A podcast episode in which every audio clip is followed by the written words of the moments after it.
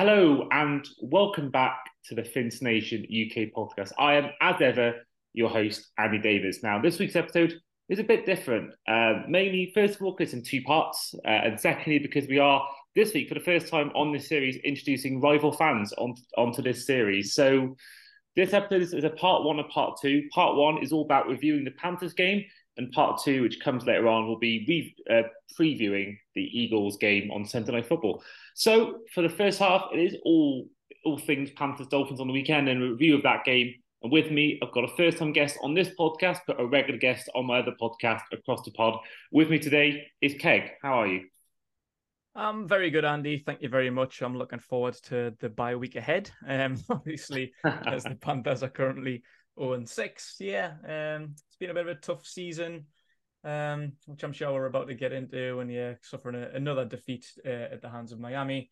Yeah, just looking forward to a week off. Hopefully, there's a, a lot of positive things coming for the Panthers in the next couple of weeks to get started uh, once week eight comes around. But um, yeah, other than that, personally, I'm I'm doing fine. Thank you very much. Hope you're good. Yeah, I'm good. Of I'm doing very well. Of five and one for the first time since 2003. Uh, first time, obviously, in my lifetime as well. Um, since, since I became a fan of the team, and you know, it could easily go, you know, one or two ways in the next three weeks. But to go five and one, something I've never seen before in my 12 years or so being a fan, it's amazing. It's amazing to see, and um, you know, I'm I'm not I'm not used to as being good. Most of my time being a fan, you know, it's seeing us, you know, go 0 and 3 or go 1 and 2 or 3 and 3. So it's, and even last season, you go 3 and then lose your next three games. So it's, yeah, it's really refreshing and just nice to see the team doing so well. And I think there's a lot of Dolphins fans who have suffered even longer than I have. Um, it's nice for all of us to finally see our team be good. And right now, you know, the joint best record in the conference and in the NFL. So it's um, all things are good. Um, but going on to the game on Sunday, of course, it was a um, pretty much in the end a one-sided affair. Uh, in the end, the score was the Panthers scored 21 and the Dolphins scored 42. Uh, but it starts off with a 14 0 lead to yourselves. Uh, there was a touchdown from Chuba Hubbard before a touchdown from Adam Thielen, um, who's now currently 10th in the league for yards and tied fourth in the league for passing touchdowns, uh, sorry, receiving touchdowns. Um, so a good start. Um, even though you lost, obviously, by what turned out to be the biggest points difference this season for you guys, does that bring you some confidence, especially with the bye week coming up with extra rest, that you did start the game so well against a team like Miami? Yeah, absolutely. I think particularly over the last three weeks, we have just been looking where the positives are. Like I knew results weren't really going to come, and I think everybody else in the Panthers fan base knew that. I think if anybody seriously did expect a win and became extremely disappointed with the loss, then people must be living with their head in the clouds. Like looking off of what happened in the first few weeks, you've got to be realistic. Like things have been tough. Um, after week three, I was ready to give it in. Well, I, was, I think after week two, particularly to divisional rivals, were what 0 and 2 after starting the season against the Falcons and the Saints. Two games that when the season comes to a start, you want to start well, especially it's the divisional rivals. Like they're big, big games to start with. And just because we're so, so poor, it, was just like, right, the season's a write off already. Just throw it in the bin. Like, we, we can't be bothered with this. But since then, and uh, kind of scratch off the Seahawks game as well, week three, because that was without Bryce Young. Andy Dalton started that. Things have been pretty good. And I, don't know if you remember, but when we done your uh, across the pod preview, I predicted the Panthers to be in a one and five situation right now. So I called a bad start. It was just one of them divisional games that I expected to win, particularly week one against the Falcons. That was the only win on my projections. Everything else is pretty expected because you look at who else we had Saints, Seahawks, Vikings, Lions, Dolphins. That's a tough start, especially when everything, the emphasis on everything, is so, so new. The backroom staff, apart from, I think, the special teams coordinator and the offensive line coach, everybody in the back room is different. We've got a rookie quarterback. We've got everybody else is new pretty much to Adam Thielen and DJ Chark, Jonathan Mingo, Miles Sanders, Hayden Hurst so many things, particularly on that offense, are so, so new. And we've had a terrible season in terms of injuries, particularly with the defense. We've lost Jaycee Horn, um, Shaq Thompson, who was a major leader on our defense. We've lost uh, Xavier Woods, Vonn Bell, um, Donte Jackson missed a game. We've had to get new guards because both Brady Christensen and um, Austin Corbett haven't been available. So we've already had a lot of adversity so far this season. And when you put together a new coaching staff, a rookie quarterback, a difficult schedule, I don't see how it really could have gone any other way. I think people may be thinking that, oh, we'll have the number one overall pick. We've got Bryce Young, so oh, we'll be really, really good. It doesn't work like that. Rookie quarterbacks historically struggle. I know a lot of people are looking at CJ Stroud and be like, oh, well, you could have had him. He's doing well. He's doing all right. Yeah, can't lie. CJ Stroud's having a decent year, but we made our pick. Bryce Young is the guy. And I have seen progression in each of the last three games Vikings, Lions, and Dolphins the offense statistically has got better and better. Bryce Young's performances and stats have got better and better and better. So, yeah, I didn't expect it to beat any of them. But I said in the preview uh, before the season started, the week seven bye week after that tough schedule is a huge time.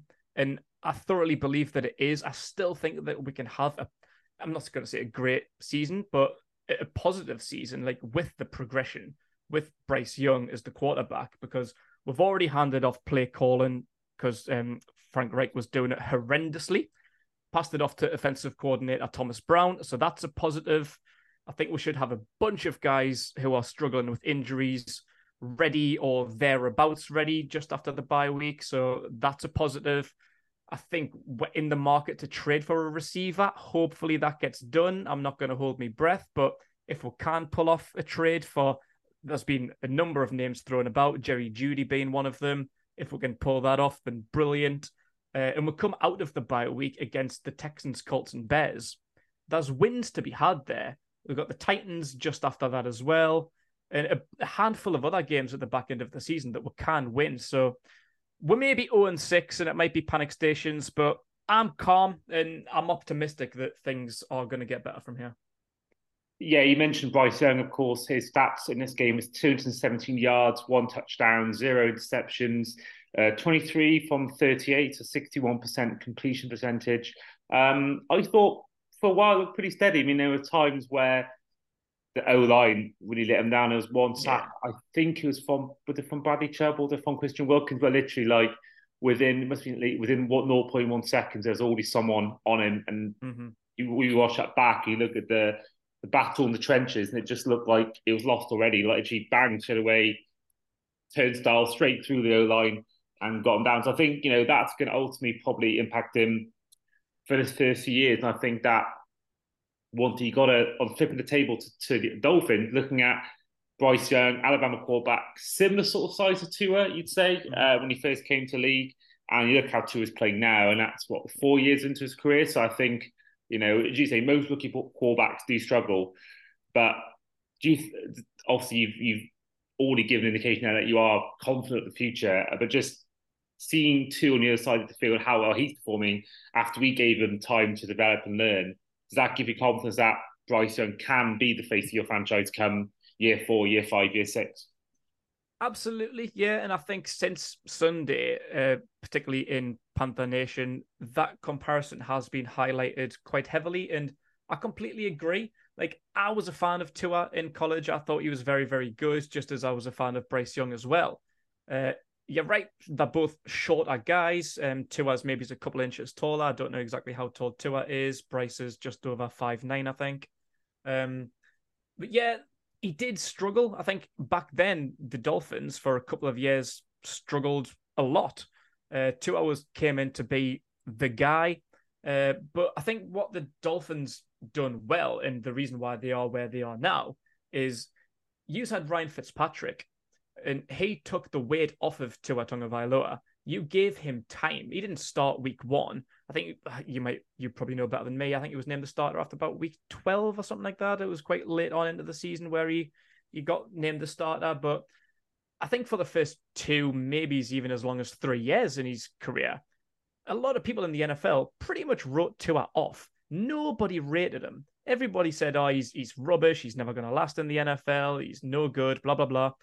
But you gave him time. You gave him Ryan Fitzpatrick. You didn't allow him to start week one, like what Bryce is. I know we've got Andy Dalton to be that veteran head, but maybe that's what we could have done. Maybe we would have been in a better situation with Andy Dalton as that experienced head who's been in the NFL for I don't know, 12, maybe 14 years. I don't know exactly how long, but maybe that's what we could have done better.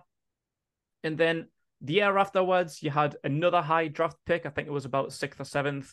You connect him with his teammate. You give him Jaylen Waddle, a talented guy, a guy with speed, and someone who was familiar with. Excellent draft choice for me. I, th- I thought that was pretty much set in stone. I thought that was maybe a couple of other directions that you could have gone in. Uh, maybe Penei Sewell um, help that O line, but I thought Jaylen Waddle was a very, very good pick. Uh, you've continued to go. You've gave away draft picks to get um, Tyreek Hill. You've surrounded him, and then you've got um, Devon. Uh, I keep forgetting how to pronounce his name. Is it, is it Achane at H A Chain? Whatever it's called. I think it's Achane. I think Achane. Yeah. yeah. And uh, Raheem Mostert. He's just got speed and talent around him, as well as a good coaching staff as well. Like McDaniel's knows how to run an offense. So, yeah, you've surrounded Tua with weapons. And as I say, two or three years into his career, nobody liked Tua. I think if people had their way, he would be done by now. But you've given time and you've given weapons to develop. And right now, we're talking about him as potentially even being one of the number one uh, quarterbacks in the league. I think in terms of passing yards, he is. Whether that's down to his own talents or whether that's because he's got the likes of Waddle and Hill, it doesn't matter. He's he's finding success, and you guys are winning games with him under center. You're five and one. So whether it's because of Tua's skill set or because of however you've surrounded him. It doesn't matter. You're winning games. That's all that matters in this game. So yeah, I've I've got absolutely every confidence that Bryce Young can go on a similar path to Tua. Um, I think we probably should have started Andy Dalton week one. To be honest with you, I think he maybe should have had a little bit more time to bleed into the league. Uh, I think week three against the Seahawks was actually a bit of an eye opener, and I think that's why the offense since then has gone on a little bit because Dalton ran it well, and we could see what can be done because the receiver's done nothing in the first two weeks. Um, and then it was opened up a little bit more for Andy Dalton. We thought, you know, it is this offense can do some stuff. So yeah, but we've gone a different route. We didn't start Andy Dalton, but he is there in spirit, and he's a very good leader and coach in that back room for Bryce. He's he knows his place as well. He's happy to lead Bryce. He's not interested in taking his place or, or ruining the schedule. He knows that this is uh, Bryce's gig and he's going to back him and support him every step of the way. So, yeah, I've got absolutely every confidence. It may take two, maybe three, maybe four years for Bryce Young to get going. Potentially, that's down to the coaching staff and the teammates around him, the receivers that he doesn't really have. So, yeah, um, for, for me, he was the right pick. You can take your CJ Strouds and your Anthony Richardsons and do whatever you like with them. But yeah, I'm still happy that Bryce is our guy. Yeah, um, I think one thing I think the, the Panthers made learn from the whole Tua situation is often you mentioned before he came in. I think I think he was about week week six or week seven. Uh, only played for a few snaps, and the following week he's announced as a starter. And you know, one thing he lacked, I think, first of all, as much as I, I still have a lot of love for the guy. Brian Flores was not Tua's biggest fan. There's rumours that he wanted Herbert, Grier, and um, and Ross wanted uh, and there was that what caused the divide. And I think that that's why the first two years you had a defensive minded coach who didn't really rate the quarterback. That caused a lot of problems. And I think putting him in so early, I think ultimately did really impact to his first year. I think if he had a whole year to sit, like Mahomes did, like like um, I can't think who else I was now, but um, Aaron Rodgers and everyone did. Really, most top quarterbacks did. Yeah, yeah. Like, uh, and Jalen Hurts. Mm, not not, yeah. not, many rookies get trusted to start. Like you've got to be a, a good rookie to start a quarterback because I think sitting behind somebody like Patrick Mahomes is a prime example. Even Tom Brady didn't start in his rookie mm. year. So yeah, I think it's a, a good way to develop a quarterback. And I know, especially when it's like a first overall pick or anywhere in the top ten, like it's exciting as a fan. You want them on the field and you want to see what you've put your draft pick into, but do you want to rush them into it and potentially damage their future, damage their confidence? I think confidence is a big part of it. If you're playing when you're not really ready to, the step up from the NFL, from college to the NFL is major. So if you're not ready, it can have a huge detriment on your mental state and a lot of things like that. So yeah, I think having a experienced body, um, who did two, um, Mahomes have it was uh, Alex Smith, wasn't it? Like having having a guy like that, like it's it, it's a it's a big thing, and yeah, like maybe that's what we should have done with Andy Dalton, but it is what it is. Yeah, I think even the Lamar Jackson, I think, came in mid-season. Justin Herbert was meant to be sitting, sitting behind Tyrod Taylor, and obviously the whole thing with the mm. doctor happened, and he ends up starting. Was it week two or week three uh, against the Chiefs? But I think one thing I think to struggle with is having a defensive coach in Mike, and whereas the transmission almost seemingly has happened, along with Tyreek Hill, has been through getting in an offensive coach like Daniel, who actually wants him, to, he actually believes in him. I think that's a big mm. thing, and I think that with Frank Reich, there's always that he could always that could always be a potential sticky point with Bryce Young if you've got someone who isn't traditionally offensive, offensively minded. So I think, say if Frank Reich goes on and wins two or three games this year, maybe three or four games next year, he may lose his job. And then you bring in someone who is an offensive minded coach. That could potentially, and obviously bringing in a receiver like Tyreek Hill, something odd like that for the Panthers, someone like Tyreek Hill, you know, who can make these plays out of nothing. He can extend plays, yards after catch, and all that. And I think if you can do those two things, and that's one thing you can learn from having from what we did with a small quarterback like Tua, I think it's massively important. I think that that is one thing you guys have to consider if it isn't going well the first two years, but getting someone in maybe more offensive minded. Yeah, absolutely. Um, other than that, um, there was a point I want to talk about the fake punt. Uh, it was fourth and seven. Um, I can't remember how long it was in in the quarter, but you know I think it was second quarter because a minute and a half after that, uh, you know after that fake punt, we went on and scored with you know, a long run for Mostert and then Tua scrambled in the pocket and found Jaylen Waddle. Uh, what was your thoughts on that? It was around the 50 yard line, so it wasn't really in that dangerous territory. But what was your thoughts on on a fourth and seven, um, something that was eventually blocked by Elijah Campbell, going for that, going for that fake punt? Yeah, I don't know. Really, it was a bit of a strange one. Like, in in one sense, I kind of liked it because this offense particularly has been struggling, and I think having the confidence, especially how bad that we've been, even if we were the five and one team, like it's exciting. But I think when you're 0 6, I think you've got to try some new things. You've got to try and keep Bryce on the field. Um, with seven yards to go, it was a little bit risky to be honest. If it was a little bit closer, like a, a one, two yard uh, to gain, yeah, fair enough. Seven yards was a bit of an odd one. Um, but that, that's kind of why we've got Johnny Hekker in. Like Johnny Hekker is one of the best punters in his punting ability in the league, but he's also got that. You've seen it for years at the Rams. Like he's got that in the locker. He was a high school quarterback. So when you've got a guy like uh, Johnny Hekker there, trick players are in the locker. You know they're there. We're going to pull them out eventually. We've got a good special teams coordinator who's happy to do things like that to try and keep the offense on the field. So I liked it. It was it was a I mean, yeah, like it was like midfield, so it wasn't like we'll, we'll put you in terrific uh, field position. Like it, it was risky, of course, but midfield, they're the kind of positions to try something like that. Like it's not too far. Like we're not like giving you that good of a field position. We're not too far away. If we make that, then we're in your half, but not like right at the end zone. Like so yeah, it's a it's, it wasn't a bad call to be honest with you. Like, yeah, it, it didn't come off, but yeah, I, I, quite like the balls. I think we've got to have balls to try that. But when you're 0 6, why not? And especially when you've got a guy like Johnny Hekker, why not go for it? Give it a go. But yeah, I think the seven yards to gain that was my biggest. Why have we done that? that yeah, it was it was a bit it was a bit silly. Yeah, give away a, a few yards closer, then yeah, I would I would have been more than happy with it. Yeah, because I believe I believe you. I believe it was still 14-7 when that happened. So he had a chance mm. to take us back to the potentially 10 yard line or 15 yard line or something like that. And there was that potential there. But I think on, on that one side, I think how the how the game went after that, I think we'd have scored points regardless. And I do feel that maybe, as you yeah. say, if you were, you know, say you were it was in the fourth quarter and you were winning, you were winning by seven points and you were four and one, three and two, you know, five and zero or something, you would maybe not take the risk. But I think from what mm-hmm. you're from you're saying, I think it does ring true. I think that maybe in something where you are zero and six, where you're not even getting the first one pick. Obviously, right now your pick's going to Chicago Bears, so it's you know it, it doesn't really matter what your record is. So you can't really. It's not something where you really can afford to tank because if you do tank, you haven't got the you know the yeah, exactly. reward of having that first level pick anyway. So maybe maybe it's time to you know to, to risk it and just make these plays. But you mentioned having balls. I mean,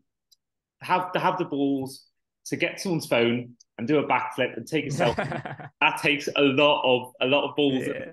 Tyreek Hill for me, I want to get your thoughts because you know I can speak for myself and a lot of Dolphins fans. We all believe he's the best receiver in the league. I mean, he's by far the best receiver in our lifetime. Certainly me, our, our generations. Even Martin Liddon, who's a big part of Vince Nation UK, and he's been around. You know, he's been sporting for, for way more time than me, even in the Dan Marino era. Even he says the best receiver he's seen in a Dolphins jersey is Tyreek Hill. Where do you stand on Tyreek Hill? Are you like us and think he's also the best receiver in the league, or do you think maybe there's others that maybe could take his place, like Justin Jefferson? Um, I'd say he's definitely top five. For me, I don't know if he is the best in terms of skill set, but he's exciting. Like there's no denying it, especially as a as a Dolphins fan, saying to him in in your jersey, like I would love Tyreek Hill. I think anybody would. Um, he's just electric. He, the the pace to burn. Obviously, they don't call him the cheetah for nothing. Uh, but he is he's got character as well to do like a backflip with a phone, and he does the peace sign when he's burning past you. Um, he's an exciting, exciting receiver. Very, very good. Got a great skill set, speed especially, yards after catch. Yeah, he can catch. He's a little bit of a shorter receiver as well. He's not not not the not the biggest guy for a receiver, but he can catch that ball and he got 163 yards against us. Like that's what he can do. Um, so yeah, I, I, rate him certainly as one of the best receivers in the league, and certainly probably the best Dolphins receiver that there's been in 20, 30 years. I don't know. Um, but yeah, I, I don't really know. I think it is a, a difficult question. Um, I, I, I don't know. I like Justin Jefferson. I think he's probably is number one. Um, that, that's a handful of other guys you could throw in there. I can't even think who I would maybe else put in the top five. Ja'Marr Chase. Mm. Um, yeah, Ty- Tyreek's up there and has been for for many many years. Like even during his um, Chiefs days, I think Mahomes misses him, uh, but Mahomes losses to us gain. So yeah, he's he's a exciting, electric, entertaining receiver to watch, and I, I love watching him, even if he is burning past the Panthers he's fun to watch. I mean, I'll flip the question slightly. Maybe not. Maybe would you say? I think maybe you could look at more. He's definitely the most maybe unguardable receiver in the league. I mean, mm-hmm. in terms of the, he actually makes some great catches. I think his catching is a little bit underrated in the league, but mm-hmm. certainly if you're a defensive back, one on one, I think the last worst if you want to be up against is Tyreek Hill. Yeah, I get where you're coming from. Like, yeah, he is he is a good catcher. I'm not denying that. I'm not saying that he's not a, a phenomenal. He's certainly in the elite tier, but I think there's a few in that elite tier. Like I think as a DB, if he catches it, then that's it. He's gone. Touchdown. See you later. Um, but if you're like a, a six foot three, six foot four DB, you should always feel like you shouldn't allow Tyreek Hill to get that. Like you've got to go into that. Like if it's like a one on one, you've got to have the confidence that this is my ball. He isn't taking that from me.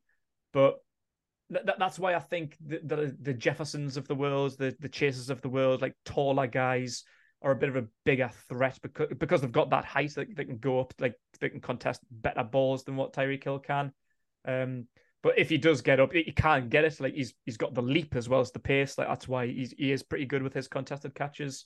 Um, I think maybe it's just kind of how like Bryson Tua get knocked down, people say that it's because of their height. You could also kind of do the same with with Tyreek Hill, just because like yeah, you if you're a vertical threat, you've got to go up and get some contested catches against taller guys than you. And yeah, he can't win them. Like of, of course he can. He's got that ability, but you'd always fancy the the taller DB. So yeah, that that's maybe why I would just maybe slightly put him uh, behind the the Jeffersons of the league. I mean, I had a chat with uh, Dan Fleury um, at, at, the game in Tottenham about um, Tua in a Hail Mary situation. Now, mm. I genuinely think that whilst Tua doesn't have the deep ball of of a Mahomes or Josh Allen or back in the day Brett Favre, I do think that you see a lot of Hail Marys were actually that are underthrown. There was one, I believe, last weekend, weekend before, where it was massively underthrown. And I do think that even if you go for Hail Mary and you do miss the end zone by, I don't know, but even if you go for a shorter pass, you've got Tyreek Hill there. I think yeah. take to the house from 40 yards, and that could be almost your Hail Mary rather than going for the deep ball like most Hail Marys are.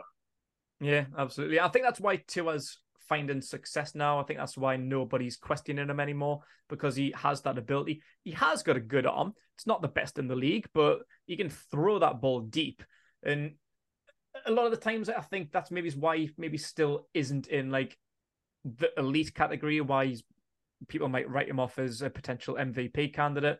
Like, I think sometimes you can just have that confidence that he's got Tyreek Hill and Jaylen Waddle to run downfield and make make a play. Like he doesn't need to be pinpoint accurate. He just needs to launch that ball and hope that someone comes up with a play, which I feel like nine times out of ten they do. Um, sometimes he can get intercepted. I think sometimes he can be a little bit careless because he knows he's got guys who he can trust. Like, so I think sometimes he can just try and launch that ball 60 yards and be like, Tyreek, go get it. Like, but sometimes that doesn't always work. Sometimes he can get intercepted. So yeah, I think he needs to be a little bit more careful. But when you've got them players, why not go for it? Like launch that ball, see what even like Jaylen Waddle can do. Like because they've got that ability and then some. So yeah, I think Tua's in a brilliant position for where he is in his career, having players like that around him makes him look great. Yeah, and I think that this actually leads on to my final question. You mentioned MVP. I mean, I want to get your thoughts on it because I think we're approaching time where you are allowed to start saying your MVP vote and all that, or MVP favor. And I think for me, there's three standout candidates um, for the for the award. There's Tua, There's Tyreek Hill and Christian McCaffrey. Now, Tua lead the league in passing yards with 1,876, had to joint most touchdowns along with Kirk Cousins with uh, 14. And when it comes to the, the rushing game, McCaffrey has 553 yards, which leads the league. Was um, Zach Moss in second. He's also got seven touchdowns, only bettered by Raheem Mostert's nine. Um, and also, but also broken a record for the most consecutive touchdowns. Definitely in team history. I want to say also NFL history, but definitely in 49ers history. Then Tyreek Hill leads the league in receiving yards, 814, and has six touchdowns, which at time of recording, um, that ranks him uh, top of the league as well for receiving touchdowns. So they're the three that I would say are the the standout candidates right now. You can maybe put in like maybe a TJ Watt or Nick Bosa in that as well. But for you, Keg, after only albeit six weeks into the season, who would you vote for if you were someone in that position to do so? Um, for me, and again, I don't know if it's maybe it's from a little bit of a bias standpoint, but it's got to be the guy who's sitting right now on my back, Christian McCaffrey. Yeah. uh, um, like, I'll, I'll, give a shout out to to your guys as well, though. Like, it normally goes to a quarterback. It's not very often that a non-quarterback picks up the MVP. So if you're looking at quarterbacks, Tua being probably the number one uh, at the minute as of week six. Like, yeah, but again, going back to, I don't think Tua is the best. Like he might be having a brilliant season, but I don't think he's the best quarterback. And I think like the Mahomes of the world can maybe surpass him later on down the line. Um, with his just a little bit of carelessness with his um, oh, it's not over um comfortability with his receivers, but he can rely on the Tyreek Hill and uh, Jaylen Waddles of the world to go and make a play for him. Like I don't think Tua necessarily makes the Dolphins a better team. I think a fair few quarterbacks could probably do what Tua's doing just because he's got the offensive weapons around him. So for me, I would rule out Tua just for that reason. Uh, as of right now, as of week six, I don't know which quarterback is better, but I think like even like your Jalen Hurts and Mahomes can come on and do a little bit better further down the line. Maybe it's like a Joe Burrow, Trevor Lawrence, etc. Um, Tyreek yeah, can do absolutely. Um, for similar reasons, you, you could even throw in uh, Mostert or uh, Achane for that reason because of what they've been doing, their numbers, their yards, their touchdowns, it's ridiculous. So yeah, throw their two names into the, into the hat as well if you want. But yeah, for me, Christian McCaffrey is just a freak. I don't think anybody does what he does in terms of everything, absolutely everything. Like receiving, he's probably a better slot receiver than most of the starting slot receivers in the league. Like, but he can run like Mostert, He can run like Achane. He's got speed, agility. He can score touchdowns with his hands, with his legs, absolutely everything. Like he's a Swiss Army knife. Um, and, and I'm happy that he's finding success. Like it does break my heart a little bit to see how much success he's having when he's not in the Carolina Blue. But we've been watching him for years. We've known this ability. I'm just kind of pleased he can put it to a team that's actually going to be able to do something about it and have his name in MVP form. I think 20 was it 19? I think the yeah the 2019 season he was in the MVP running for the Panthers, even though we weren't the best. We had Kyle Allen starting at quarterback, but McCaffrey was just unplayable then. It's just unfortunate that he's had injuries and he seems like he's almost been forgotten about. Like I think that's kind of why we took that risk in trading him. I would love to have him still here with Bryce Young to help elevate this offense. DJ Moore as well. Uh, but yeah, McCaffrey, he is for me the best running back in the league, arguably a, a top five rece- uh, slot receiver as well. Like he can just do everything. He can leap over your head. He can run past you, juke past you, spin past you. Um, yeah, again though, will he win MVP? I feel like he probably won't. Hopefully, this injury that he has right now isn't detrimental because I think that's kind of what 49ers fans are forgetting that he has got a past. Like he's riding a high wave of momentum, which we've seen before in Carolina, but them injuries catch up on him. And once they catch up on him, he can be out for one year, two years, three years. It's happened before. So fingers crossed for him. I want him to win a Super Bowl. And Steve Wilks is the defensive coordinator at the 49ers. I want them to succeed. Once the Panthers are officially eliminated, I'm all 49ers. I want McCaffrey to pick up that ring. Um, but yeah, if, if, in terms of the MVP question, it, it is difficult. Like as much as I would love it to be McCaffrey or maybe even Tyreek Hill, it probably will be a quarterback. It probably won't be Tua Tagovailoa. It, it's probably just going to be Mahomes again. Like I think it's just kind of automatic. I think people forget about other positions. We'll see what happens in the playoffs if um, the Chiefs are in the uh, in the conference game again. It's probably just going to go back to Mahomes. Yeah, you're probably right. And I think as the season goes on, I think we'll see more and more, more and more as it unfolds, more and more maybe reason for Mahomes. But my two cents on it is that I think this year was the one year where the running back could do it. I think we had that in 2021 with Derrick Henry, but then his mm. injury happened. And I think, like that year, there, there wasn't, there, I don't think there's been so far a real standout quarterback apart from Tua in terms of, but I think, I think Tyreek Hill's been more to start than Tua. But I think with McCaffrey, one thing I think is different to Tyreek Hill and Tua is the one game we lost, Tyreek Hill and Tua played. The one game the 49ers mm. lost, McCaffrey yeah. got off injured after, was it the second quarter or something? Yeah, um, such a huge part and, of that offense. And with the award being called most valuable player, which probably is now more meaning more the best quarterback in the league. But um, if, if going by most valuable player, I think McCaffrey is, is more valuable to them than. Then, then again, they probably would be all right without him. They got George Kittle, Deebo Samuel, Brandon Aiyuk. But I just think mm. the fact that it just elevates them to a different level. Like that's my only yeah. understanding. Like, yeah, they probably could survive without them, but would the be as good? Was the be as dynamic? I think they'll lose a huge part of the puzzle if, if they lose McCaffrey. Yeah, absolutely. Uh, but that is where we end part one of our Panthers Dolphins review. Uh, part two will be with our Eagles fan Cam McFarlane, who will preview along with myself Dolphins Eagles game on Sunday Night Football. But first of all, thank you, Keg, for coming on for part one. Not a problem, Andy. Thank you very much for having me on. Always look forward to talking to you, even if the Panthers are 0 6. But uh, best of luck to the Dolphins. I've been a fan of the Dolphins for a few years, particularly during your struggling years, kind of between like 2018 to 2021. Uh, I-, I, wanted you to pick Tua like during that uh, 2019 season. It looked like for a spell you were going to get that number one overall pick, and I actually put a request a bet into Sky Bet. I said like, what's the odds on the Dolphins picking Tua number one overall? I know you ended up getting him fifth, but I was happy with that. I thought that was a brilliant place for him to go. Like I've I've been a fan of Alabama for a while.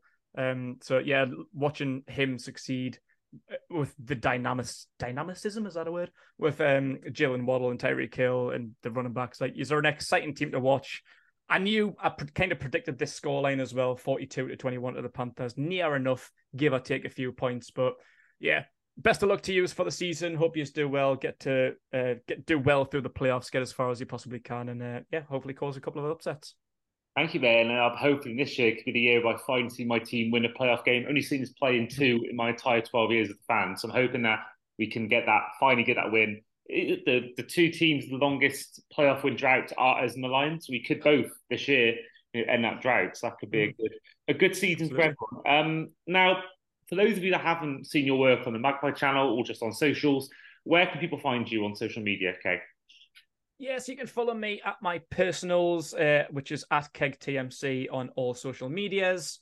Uh, yeah, go and subscribe to the Magpie channel as well. We're a Newcastle United uh, fan channel where we're oh, close to 30,000. I think we're on around about 30,000, maybe just a few off. So, yeah, close to that 30,000 30, landmark. Uh, and also, uh, I run the Panthers Magpie. Um, is it the Panthers Magpie? Yeah, I forget. Yeah, yeah. With, with the Magpie channel, I always get them confused, even though they're my channels. Yeah, the, the Panthers Magpie is my uh, personal Panthers fan uh, pages as well, just on Twitter and Instagram. So go check them out. Fantastic. And so we'll see you guys for part two.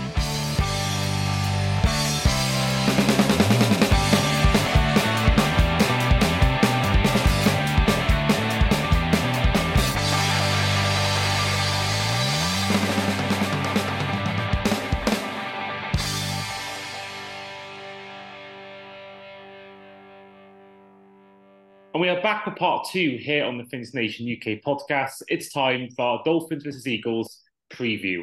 With me, like our first part, with our Panthers fan, today we've got an Eagles fan with us to preview the game along with me. He's been on my podcast before, Across the Pod. He's here making his debut on Finns Nation UK. It's Cam McFarlane. Cam, first of all, how are things? Not bad at all, mate. Yeah, good to be back on with you again. Like I said, it's been a little while since the last one. Um, I think last time we got got a couple of predictions right last time, um, and then and then didn't go so well in the big dance at the end. But we'll we'll move on from that. yeah, I mean, I don't think I've spoken to you since then. Um, what was your take on obviously the the loss and obviously the way it ended with the dodgy call at the end? Oh, we don't have to go into that, do we? We don't, don't have to. um, it was it was what it was. There was a very small hold that didn't get called the rest of the game, and but we move on. I mean, it's one of those things. They they were very good on the night, and and so were we, and neither defense really got it done when they needed to. To be fair, um, so it wasn't the outcome I was hoping for, but but we're sort of in a good position going again this year. Um, if you block out Sunday from your memory a little bit, which to be honest, after a day at the game at the game at Tottenham, most of it is out of my memory. To be fair, I may have had a couple during the day. Yeah, I mean anything to drown out losing the Jets. I mean, um, also I we had a little bit of banter before the game talking about next week, saying like making jokes about the brotherly shove and all that, and then you know I made a joke that you were going to lose Jets, and you did. Uh, I mean, now it's a shock to system. Obviously, that preserved. You were the last team unbeaten, um, so it did preserve the 1972 Dolphins team which um, you know helps keep that that team um, you know in history. Um, but for you, just how excited? first, actually, first, your, your take on the loss? Because it was a it was a weird game because you guys only conceded one touchdown the whole game. There was you know there was I believe four field goals in the game as well. I mean, it's um, Zach Wilson didn't throw a single touchdown pass. I mean, the stats actually look better for you, mostly for the Eagles and the Jets. If you look at that as a stat line, and didn't know the score, you'd assume the Eagles had won. Um, so your take on, on your first loss of the season? Yeah, it was a it was a really strange one to be honest. It was, I mean, I think it was one of those. There was almost just strikes of a little bit of complacency where you kind of if the Jets roll into town with Aaron Rodgers at quarterback, maybe you're a little bit more switched on and you're a little bit more. Some of those mistakes are tied up a bit, and it almost felt like we looked at it as a bit of a free hit to just go and go and play and do maybe a little bit. Like you say, the stats don't look too bad. They're a bit, little bit more offensively, a bit more than what we've done so far because we've we've sort of even though we were unbeaten to that point this season, we were sort of flattered to deceive a little bit. We've been great on the ground, but but not sort of really open teams up and, and battered teams in the way that, that other teams like like the Niners and people have done. So everyone's saying that we're not playing particularly well, but we were getting results, and then it looked like we tried to almost do a little bit more in this game and and fell foul of that. Yeah, I mean, there's been a lot of talk about Eagle start. I mean, it's um, on the one hand, you haven't looked as near, anywhere near as productive as you were last year. I mean, looking alone at the um, stat numbers, I mean, Hurts is 13th in the league when it comes to passing touchdowns. Sorry, when it comes to uh, yeah, passing touchdowns, he's ninth when it comes to passing yards and has thrown the second most interceptions. But on the flip side, it's not about how you start and how you play in weeks one six, it's how you play week 16, 17, 18, and in the playoffs. So there's sort of two sides to it. And obviously, the loss of multiple coordinators hasn't helped. Um, so does that, you know, you fight you fight one without really playing well. Where some teams, you know, we could we could be guilty of this, you know, in the next few weeks. That some teams start off really well, and then the harder teams they, they face get, that's when their season ultimately crumbles. So for you, it's almost more satisfying last year in a way because you are winning games without playing well, without any potential burnout. Yeah, I think so. I think it was. I was feeling feeling pretty positive. I still am. I mean, as much as we lost to the Jets, it doesn't doesn't worry me that much. To be honest, I'm not suddenly thinking we're gonna we're gonna fall away now. I think we're still to be absolutely fine. And I think, like you say, getting those results without playing well is is a good sign. If you, as long as you then continue to grow as the season goes, which I think we will. Like you say, you've got multiple new coordinators coming in, position sort of changes in the coaching positions as well. With people moving up to offensive coordinator and things, and it's it's it's a very different start to the season. Yet we were still picking up the results and putting ourselves in that position to still go and get the number one seed, where we've not actually particularly played that well yet. Yeah, I, I think I said before, but I think that's most people think. I mean, how many times did Patriots start off slowly? I mean, they started off some seasons three and three, three and two, you know, four and four, four and three, and they still went on and won championships. And you know, I think, you know, it, it, you think a lot with major tournaments in football. I remember the Netherlands in 2008, were like the best team in the tournament after the first four games, and then they get to the quarterfinals, they almost then they just out of nowhere getting stuck. And I think there's definitely teams who, you know, remember the Cardinals being 11 and 0 a few years ago, and then they didn't even win the playoff game they were in. So I think the most important thing now is getting wins, getting the getting mistakes out of your way early, and I think that will help you guys going forward. And I think you know, if you make the playoffs, I think there's not many teams more in the NFC besides maybe the 49ers that you would back more in a playoff situation than than the Eagles. Um, heading on to the game itself, I mean, this is a very exciting game and game I'm going to be going to. Um, 8.20 p.m. in Eastern, uh, 1.20 a.m. if you're w- watching in the UK. Uh, it's two 5-1 teams. And looking at it further, I mean, it's first against eighth when it comes to passing yards, top two when it comes to total yards per game on offense, first v second when it comes to rushing yards, total rushing yards, first against fifth when it comes to total yards as well. Um, so in terms of offense, there's a clear. Obviously, we are very nicely pop at all those. We're the first in every single category of those, but you guys aren't far behind, and I think it's going to be an exciting game. I mean, defensively wise, you guys obviously have a better stats, not ninth against 20th for yards allowed per game in your favour, but this, this has to be one of the most exciting Sunday night games I can think of in a long time.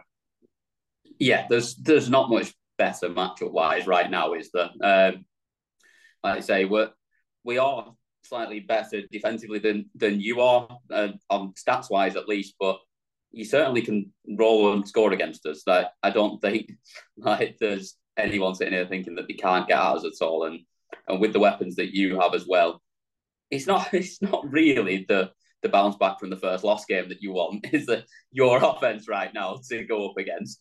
But it's just yeah, it's set up to be a fantastic Monday night game, isn't it?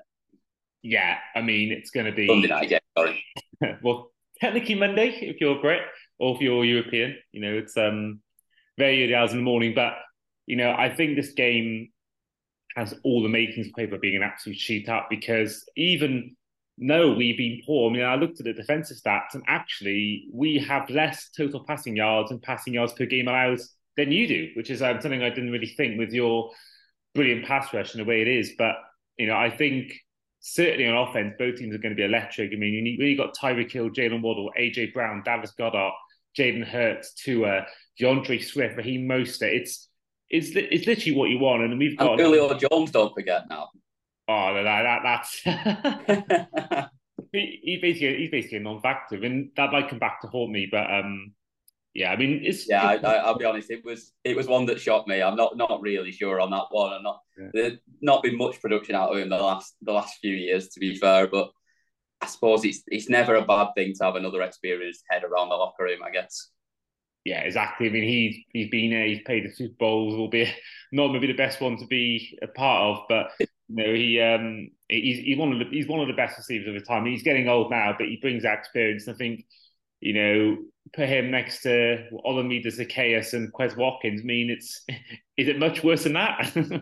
yeah, exactly. Well, yeah, that that's your point, isn't it? I mean, you you'd still be quite happy if you've got a big third or fourth down to to throw it to him, and you'd fancy he's he's probably your one of your more reliable hands at that point.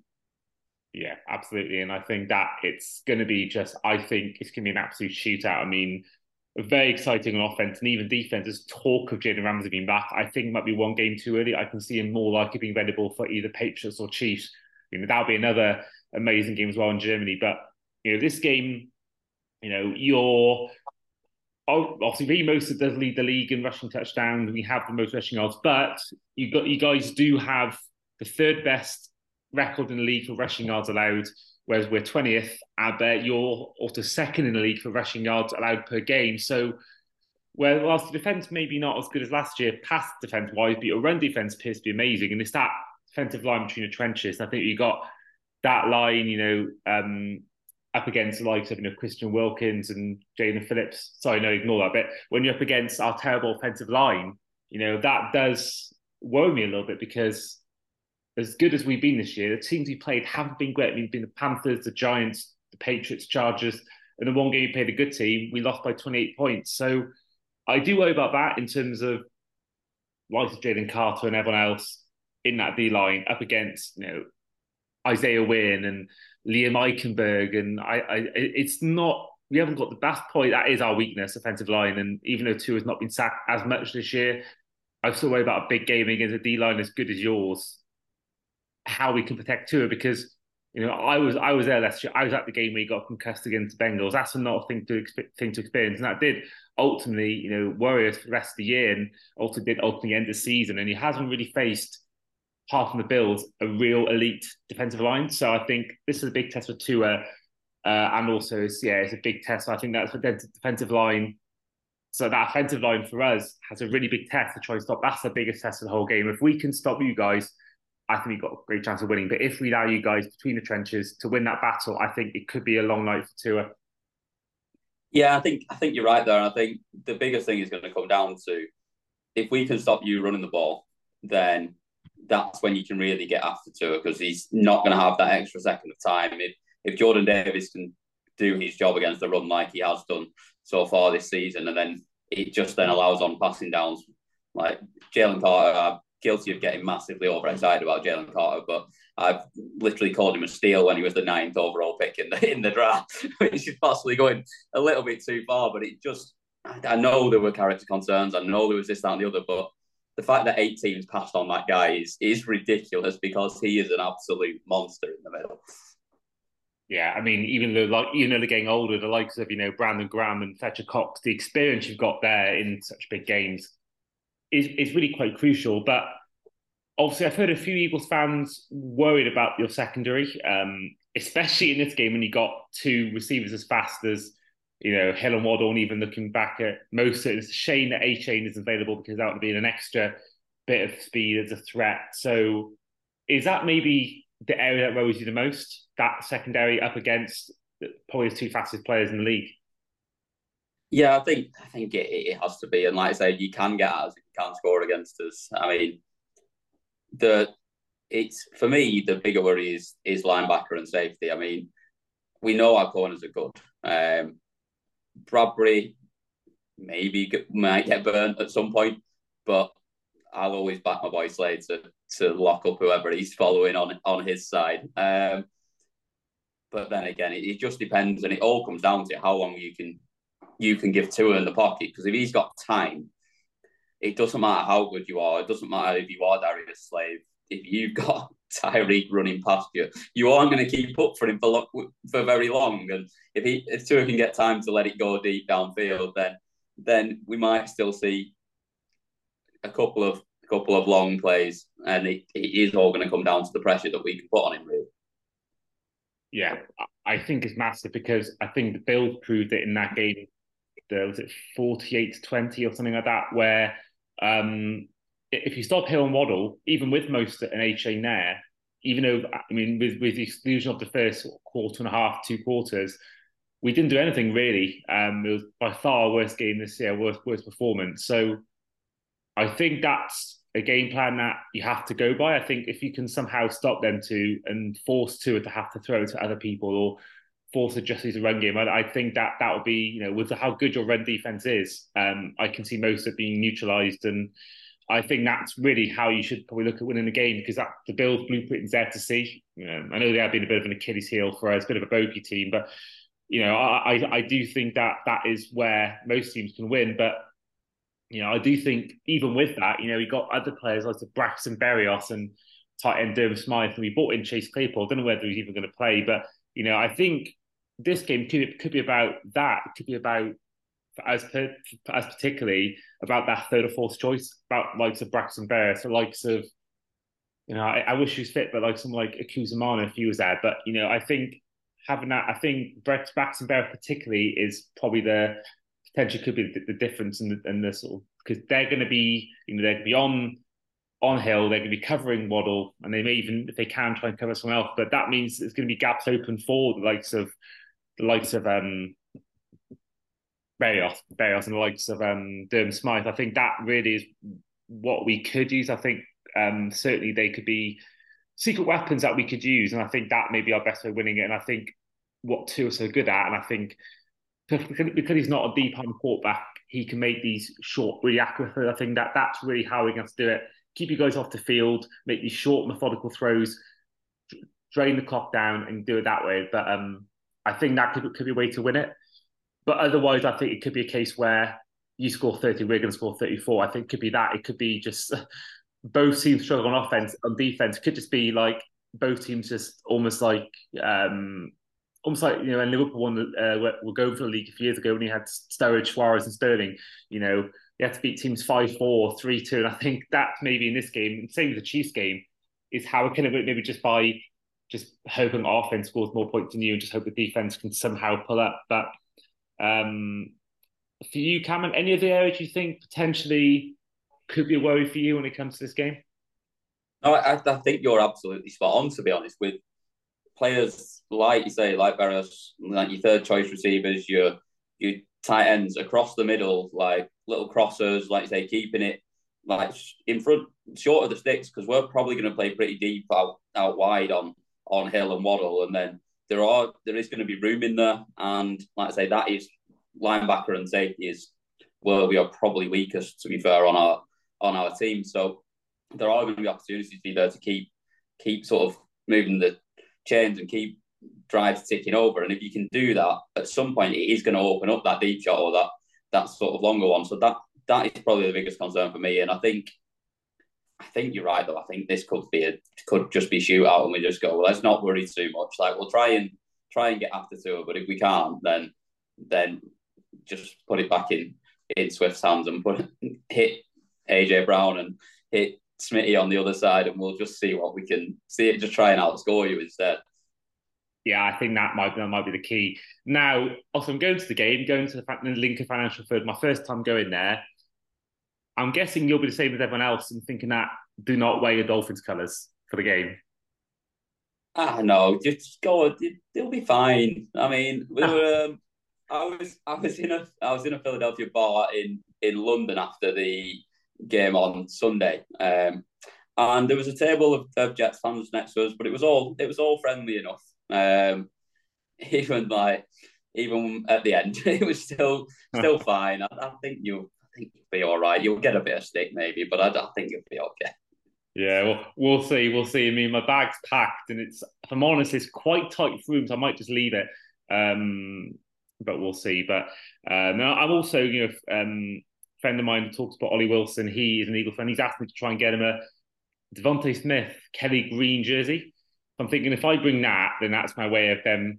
If I wear my neutral colours, if I got a bag with an Eagles jersey and they're taking, oh, you yeah, you'll be you'll be absolutely fine. Um, yeah, I've actually, funnily enough, that is, I've ordered two um, of the Kelly Green jersey. I've got one with Slay and one with Devonta Smith on it. Uh, so mine, I'm still waiting for mine to come, but um, that is, yeah, it's it's so good to see the the Kelly Green back, and it's gonna be back on on Sunday night, which is gonna be it's gonna be nice. That means once again we're wearing our, our white jerseys. I think it's every game this year we've worn white. I mean, I don't know what we got to do to wear aqua. I know it's to do with the home games in terms of the heat and all that, or even away games. But you know, I think it'd be nice to see it at some point this year wear different jerseys. Just roll it out at some point. Yeah, yeah. Um, and even the throwbacks even better, but they don't seem to ever bring those out. Some I, I don't know what way. I'm assuming it's a white. I mean, with you guys wearing Kelly Green, it's going to be. So i think our I think our pants are white as well. Though, so I don't know whether you'll uh, probably flip it. Might flip it up and. Yeah, I reckon. Have the aqua pants, white jersey. Yeah, yeah, that's going to be um, or maybe the throwbacks. You never know. I've not actually. It probably isn't, but I, I mean, they normally by now. Both teams in throwbacks would be nice, wouldn't it? that would be good. That would, that would be good. I mean, that that would be amazing if that was the case. We'll look at our Instagram now and just see if we have announced what jersey we're wearing. Um, I mean, no, that's Ramsey in the training gear. I don't think it, it doesn't even announced it yet. Um, I can only imagine white. I mean, it's been white every game. You're wearing green anyway, so maybe yeah, maybe the Teddy green, not sorry, the white jersey and the aqua aqua aqua, aqua pants, and that should be um hopefully quite a nice nice jersey to wear. But I do I do hope we start wearing aqua all the throwbacks a bit more because getting a bit samey there. Um, right, final part prediction. Oh, just just to throw one out there, um, your Twitter posted yesterday saying, "Get your wallpaper ready for Sunday night football," and everyone's in aqua jerseys with white pants. Interesting. So, get oh here we are. Yeah, so you got two of them in green. Obviously, everyone else there in Waddle, Jaelan Phillips, Bradley Chubb. Maybe uh, you're definitely wearing Kelly Green, aren't you, for this game? Yeah, I'm sure we are. I'm sure we we said that it was it was Kelly Green week. I suppose that they don't clash that much. I guess the, it's quite a difference of green, but it's you we wouldn't really have expected them to wear on the same. Yeah, no, yeah, they have, I can see now that this confirmation is Kelly Green. Um, let me see if I can if I search Dolphins uniform Eagles. Does anything come up there? Um, nah, it looks like people saying it's going to be white. I mean, it makes sense. I mean, I, th- I can't imagine they'd have green on green, but you never know. They have no with football. The City play Chelsea a lot of times, light blue against dark blue, but maybe they won't. Yep. This. Um, so predictions wise, um, give me your winner and the score. Uh, I'm not very confident for once, oh. which is which is a shock for me um, because I think last time we were on, uh, I told Paul, the Paul Hope, the Niners fan, that we were going to absolutely take them apart um, in the championship game. So, but no, I'm not actually, and I do think that your offense is playing a little bit better than ours right now, and I do think that'll be the difference. And I think you win, and I do think it's a shootout, and I think you win 30, 35, 31. Interesting. Well, I've gone for you guys winning. Um, I'm going for a 32 to 17 win. I just think that until we've beaten a good team, I'll, I think that's the one thing that's hanging over us right now. We haven't yet beat a good team. I just don't see that happening. I see it more likely beating the Chiefs than I do Eagles, mainly because of the fact it's neutral ground. But I just think with that D line and the way you can stop the run, I just think that this may be a tough afternoon. But hopefully you're right out of the both of us. uh, I disagree. I hope you're right. So can mutually agree on that that we hope both yeah. hope each other are right. yeah, exactly. Let's, let's keep it that way. um, but that is the end of our two-parter, our Panthers review and Eagles preview. So first of all, uh, thank you, Cameron, for coming on. Yeah, thank you very much for having me. Great to be back on, and hopefully we'll be back on in in January time again when when the, we're talking about the important stuff. Yeah, yeah. I mean, I can't see guys not missing, not making the playoffs. I think that's probably a dead cert, and um, I think it'll be going far again. But how far, we'll never know. But this has been the Finns Nation UK podcast. I've been host Andy Davies. This has been Cam McFarlane, and we will see you guys next time. Oh, before we go, huge thank you once again to Jez Granger for the theme tune and Wayne Carlisle for the podcast graphic. In the meantime, we'll see you then.